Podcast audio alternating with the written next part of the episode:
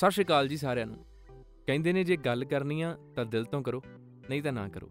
ਤੇ ਦਿਲ ਦੀ ਗੱਲ ਆਪਾਂ ਸਿਰਫ ਤੇ ਸਿਰਫ ਉਹਨਾਂ ਨਾਲ ਸਾਂਝੀ ਕਰਦੇ ਆ, ਜਿਨ੍ਹਾਂ ਨਾਲ ਸਾਡਾ ਦਿਲ ਦਾ ਰਿਸ਼ਤਾ ਹੁੰਦਾ। ਤੇ ਇਹੀ ਦਿਲ ਦਾ ਰਿਸ਼ਤਾ ਹੈ ਪੰਜਾਬੀਆਂ ਦਾ 9x ਸਟੇਸ਼ਨ ਦੇ ਨਾਲ। ਇਸੇ ਲਈ ਅਸੀਂ ਲੈ ਕੇ ਆਏ ਆ ਇੱਕ ਸਪੈਸ਼ਲ ਸ਼ੋਅ 9x ਸਟੇਸ਼ਨ, ਦਿਲ ਦੀ ਗੱਲ ਪੋਡਕਾਸਟ।